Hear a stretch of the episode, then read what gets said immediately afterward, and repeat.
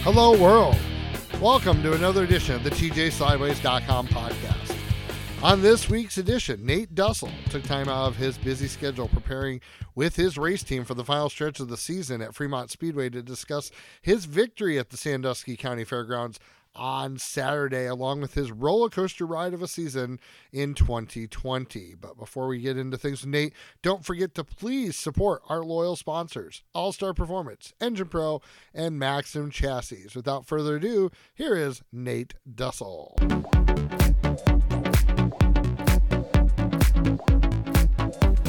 Nate Dussel, it's been kind of an up and down year for everybody, but your racing season seems to be a microcosm of everyone's world in what 2020 is, uh, from the highs and lows. Why don't you take us through some of the things you have had to overcome this year before winning Saturday at Fremont?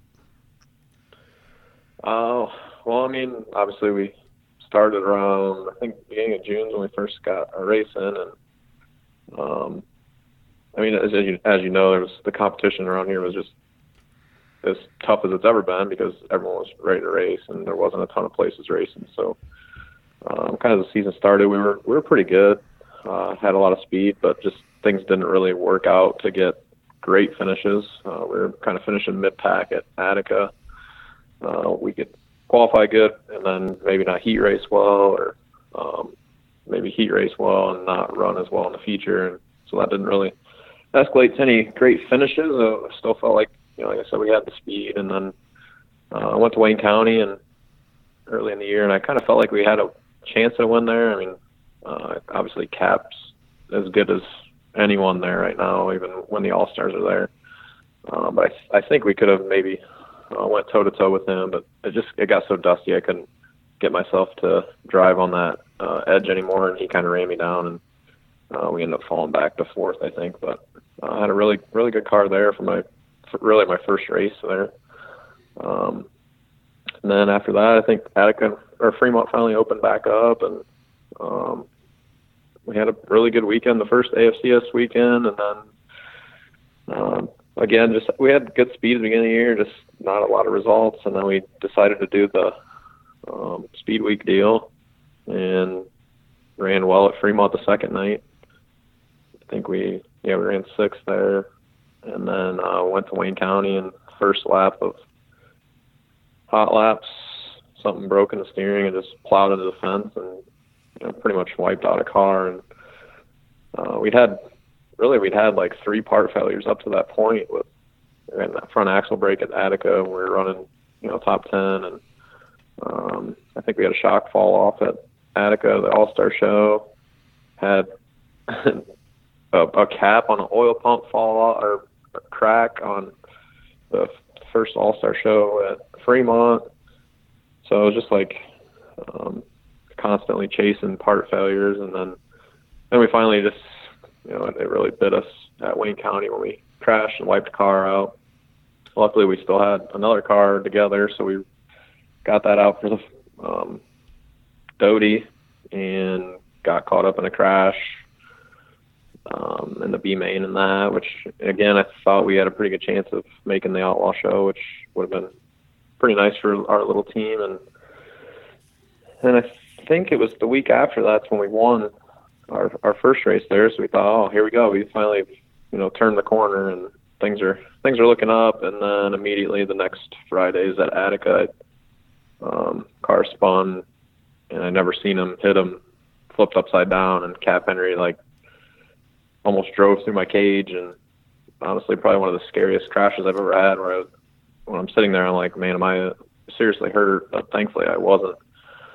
Um and honestly that one kind of took the wind out of our sails and I'm not, not saying we're ready to quit but we're ready to just maybe take a break for a couple weeks and regroup. And uh like racers are we came up with a dumb idea to spend all night putting another car together to go race Fremont the next night and um, got that done, and then started on I think the pole of the future and led the first ten laps or so, and then Buddy Kofoid passed me, and you know we had a good battle, and then eventually Christopher Bell got me as well, so it was pretty rewarding to spend all night putting a car together to go run second to you know a NASCAR driver and you know probably a future NASCAR driver. So how important we're do you think? that. Yeah, how important do you think it was after that second crash, the real bad one at Attica?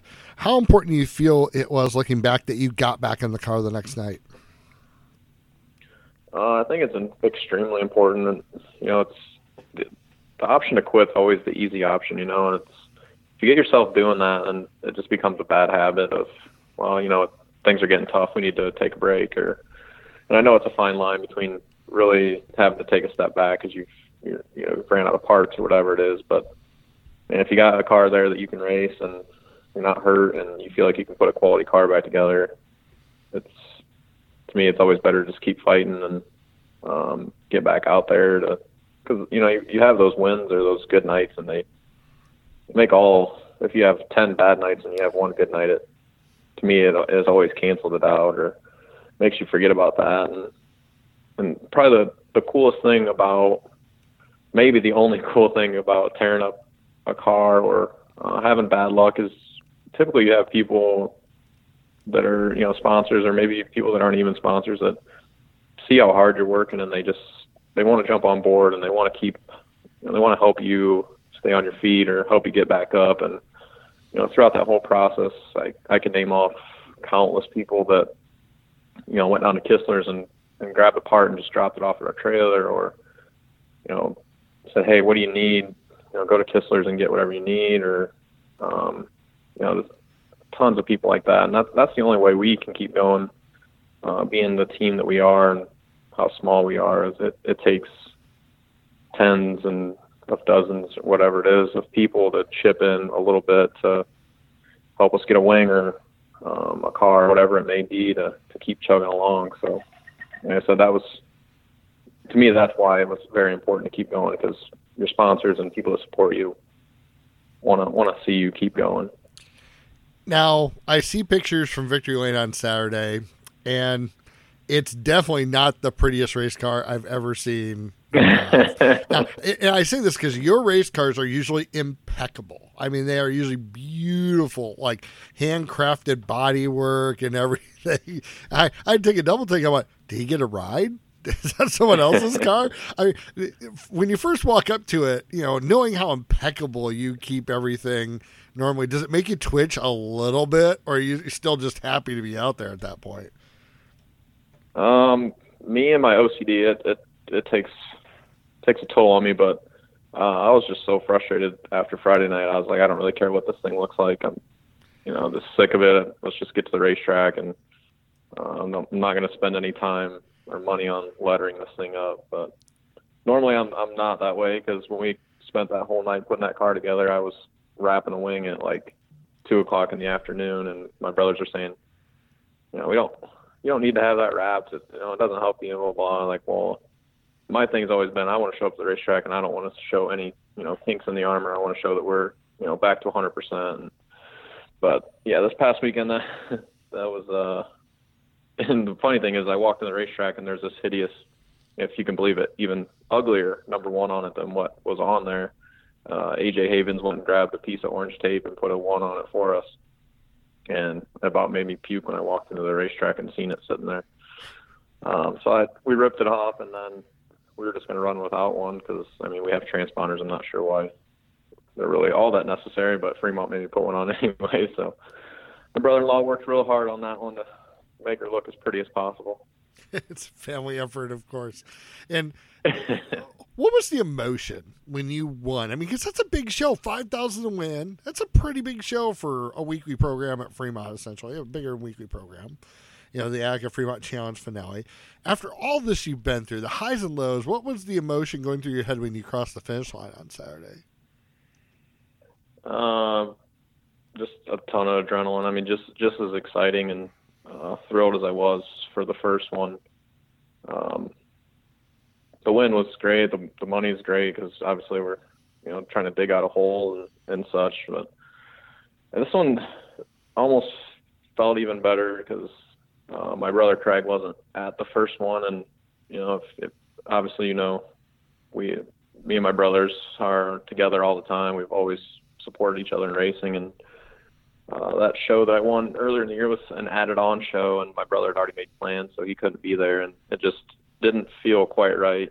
Um, him not being there when he's dumped so much uh, effort into it, and um, wasn't able to celebrate with us in person. And then on top of that, you know, Saturday was a pretty emotional day because I talked to my longtime sponsor, Bill Barrier. He's the one that does all those bodies, and I mean, the guy just works his tail off for us, but um, he's been spending a lot of, well, almost all of his time at home with his wife, who's fighting a battle with cancer right now. And um, you know, I had a conversation with him in the morning, and he kind of just wanted to know how Friday went. And you know, it's just real short and and pissy with him, not at him, I guess, just short and not real happy. And you know, by the end of it, I just thought, you know, it's people are fighting way bigger battles than I am, and you know, at the end of the day, it's just racing. Um, can't let it eat on you too much when when you're having, you know, the, the rough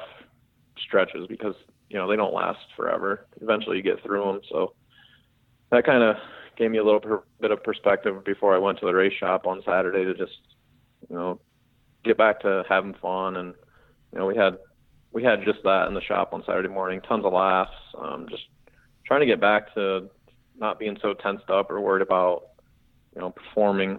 Just going there and let things happen, and you know, let them let them be the way the way they'll go. So I, you know, when I'm in the office, the home office here, following you know four or five different races a night, and I saw the first thing I saw that came up was your victory lane celebration on Saturday, and uh, you know, a lot's been made about various people being able to shotgun beer or do fun things, donuts, and was it two or three beer cans you smashed and then promptly over your head, full WWE style, or what's the story behind that? Uh, well, I was supposed to do it. Uh, my plan was to do it my first win with my dad, which you know I, I've been planning that for two years because I haven't won in that long.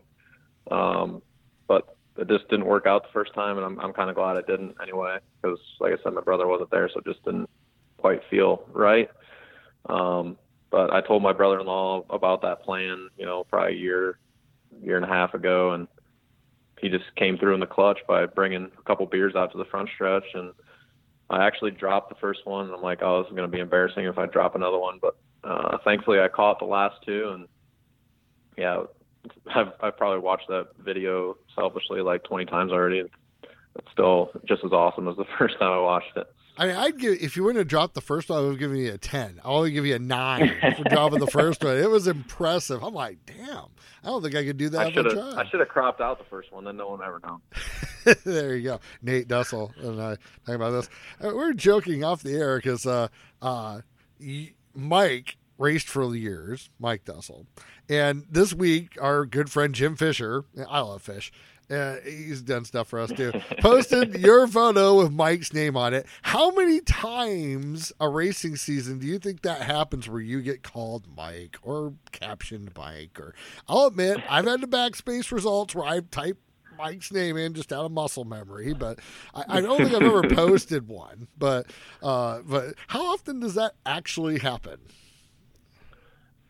Honestly, it probably doesn't happen as much as Mike got called Tim Dussel while he was racing. True. Um, but it probably happens once or twice uh, a year, so not too often. That's why I got a really good laugh out of that one. And I was actually going to say, you know, since you and I are talking tonight, that yeah, I feel like Mike definitely overshadowed me because I'm sure you talked to him a lot more than you ever talked to me in my 13 years of racing. So I think Mike Dussel's still number one, uh, TJ Slideways' heart. Well, you know, you know, it's funny. well, he's one of the few guys I remember at one race up here where there were the whole crew was chanting NRA, NRA, NRA, and a few other things that happened over the years. But you know, I, honestly though, yeah, I probably covered him more than you because you, your career started uh, really as upward tra- trajectory as his. He was winding his down. So, yeah, and by and by then, you know, house mortgage, family, my trips to Ohio kind of weaned down a little bit. So it's not not by a uh, any uh, purposeful reason by any matter. Just, nah, uh, just giving you a hard time. Yeah, Well, remember I, you announcing up at up at Thunderbird and uh, doing the Canadian Nationals, and I know the one year you interviewed my brother before the Canadian Nationals and picked him to win it, and then my then Mike proceeded to stuff it in the fence in qualifying. And uh, after he told you, I'm, I think uh, you asked him to rate his qualifying, and he said maybe like a D to a D minus, and then he ended up crashing in qualifying. Yeah, kind of, and that is why, folks, I do not pick people for races publicly. is uh, even if that happens, it usually does not turn out well. So yeah, people, so you know, I was thinking the other day, you know, um, the 305 division there in Ohio is extremely competitive. Um, obviously, when you take the 410, there's a jump. But as far as the competitive nature of that sprint car scene, do you think your training in that vi- division makes you maybe a little more a little stronger to be able to handle some of the pitfalls when you're not running well in that 410 division? Um, I mean, there's a lot of great things that came out of running the 305 division. I think the, the 305 cars at Fremont translate pretty well to a 410. It didn't seem like such a big jump. Um, but really, we didn't have too many uh, down seasons, I guess, in 305s. Um, most of the time, we were disappointed with a fourth or fifth. You know, we just got to that point where um, you needed to finish top five every night, or it was a disappointment, which is good. I mean, that that means you're doing things right. But um, the 410 deals, it's I would say equally competitive, just because there's nothing you can really do to a 305 to get ahead, in my opinion. Um, everyone's so equal that it's hard to, like, in my opinion, if you put, you know, Donny Schatz in a mid-pack 305 car, um, he's going to struggle to win. It's it's not a driver's car or a driver's division, I guess. Um, you have to have the complete package. The car's got to be really good, um, and then you know the driver's got to be good as well. So that part of it uh, made moving up to the 410s, I won't say easier, but um, you know, ready for it. I guess the the competition is just as hard in the 410s, if not harder. But it's um, seems like guys have good and bad nights, and you know, if you hit on your car, you're better than you know more than half the field, so you can or you can hustle your car and, and pass a few more people. Where sometimes in 305, you just kind of got what you got, you know. I also find it interesting your career and Mike's career have two completely different trajectories. You know, when you think about it, because Mike spent most of his time, he did do, do a year of 410s, but he did most of his time like in the 360 deal at Lima and some other things. I mean, obviously he had a ride, which helped, but um, but then and you've kind of taken a little different path. But you know, how does that when you two talk to each other, there's, uh, there's probably still some things that translate, but the experience has to be quite a bit different. Um, I would say you know most of them translate. Um, Mike was a very technical race car driver, very involved with uh, him and Craig were great communicators. Uh, he was really involved in what the setup was like, and so that part, like I, I love having Mike there because Mike can watch the racetrack and watch me, and I hardly even have to say a word to Craig. Him and Craig can collaborate and say what the car needs more than what I can even relay. Because you know, when you're racing the thing, after a few laps, you typically just make an adjustment on how you drive the car, and you kind of forget what it's lacking, whether it's you know it's free or it's tight. But Mike can tell just by watching.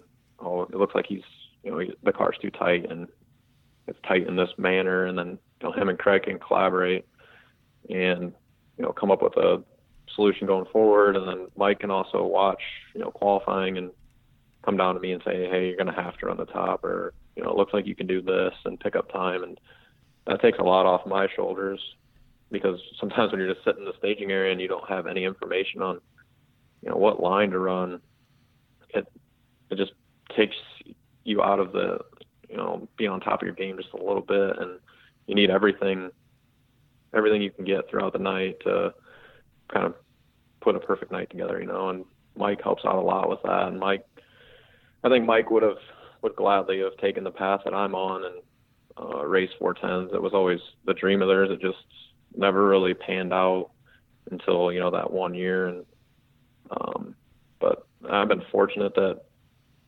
I haven't really. I shouldn't say I didn't need a ride, but you know, me and my dad were able to to build our team up ourselves and kind of control our own destiny and and what we wanted to do. And you know, we everyone that we've added onto the team is still our team, but we're you know we're we're able to call the shots and uh, if we want to do 410 racing for the rest of time, we can do that. If we want to go 360 racing, we can do that. But you know, Mike was unfortunately at the mercy of a car owner. You know, and if a car owner decides they don't want to do it anymore, then or if they want to run just 360s because you know that area is where their sponsors are, then you're kind of handcuffed in that manner. And unless you can find another ride, which we know is very difficult to, to constantly find rides. Now let's level for a second. I want you to give me an honest answer. Which Dussel is the best race car driver? Which Dussel is the best race car driver? Um, I didn't really get to see my uncle Tim race. I've heard uh, he was really good race car driver. Um, I don't know. I, I can't answer this. Oh, I'll, come on! I'll be in trouble. Oh no! Uh, I mean, I, I think when you go stat wise, obviously I've got a ton of 305 wins and uh, track championships and things, but I've been fortunate that the minute I stepped in a race car, the learning curve was already like pretty well done. You know, my brothers and dad had already put in all the work and the blood, sweat, and tears of learning and and knowing what to do to a race car. That by the time I was there, I just had to learn to drive. We didn't have to learn anything about the car. So I, I feel like my career got going much quicker than uh, Mike's was allowed to. And Mike quit racing when he was, I don't know, 35 or so. And, you know, I'm 30 right now. So, and I would think at 35, maybe I'm in my prime. So it sucks that Mike kind of had to take a step back and, which I mean, he had a family and everything, and that's, that's I'd say ultimately what he wanted to do. But who knows what he could accomplish if he raced for another five or ten years in, in this area. Wow, that was a diplomatic answer. Well done. So, so no dirt there. So let's talk about present day. Hey, there's still a championship to be won here, and by my math, you're the point leader at Fremont. Yeah, it's a um, bit of a miracle. Uh, luckily, most of our bad luck uh, lived at Attica and you know that Wayne County race.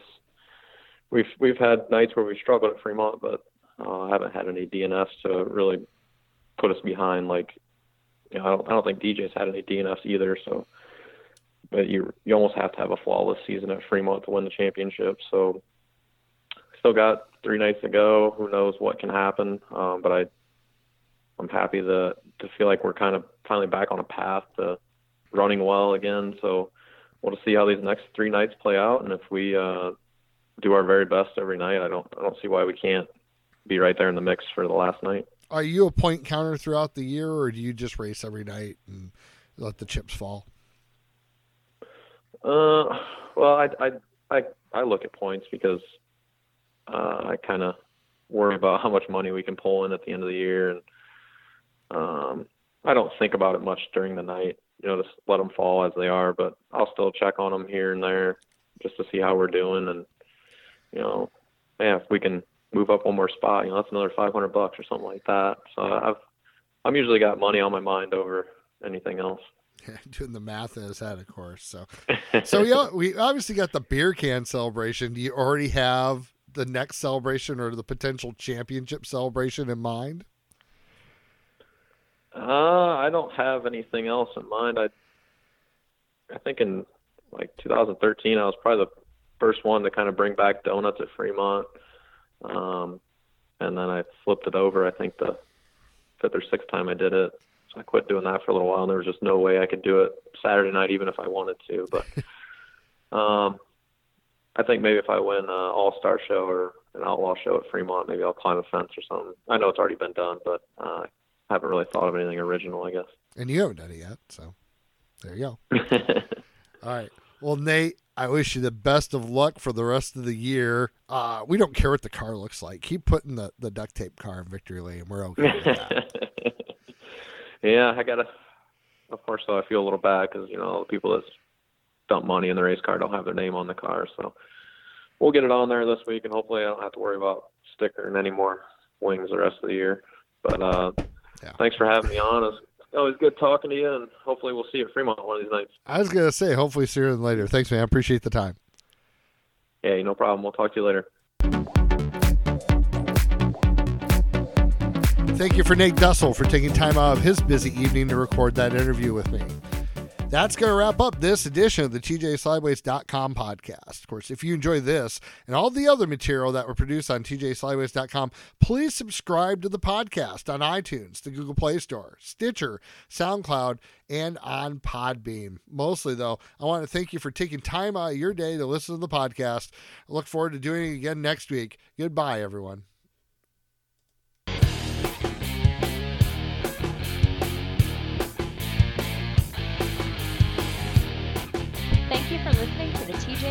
Podcast.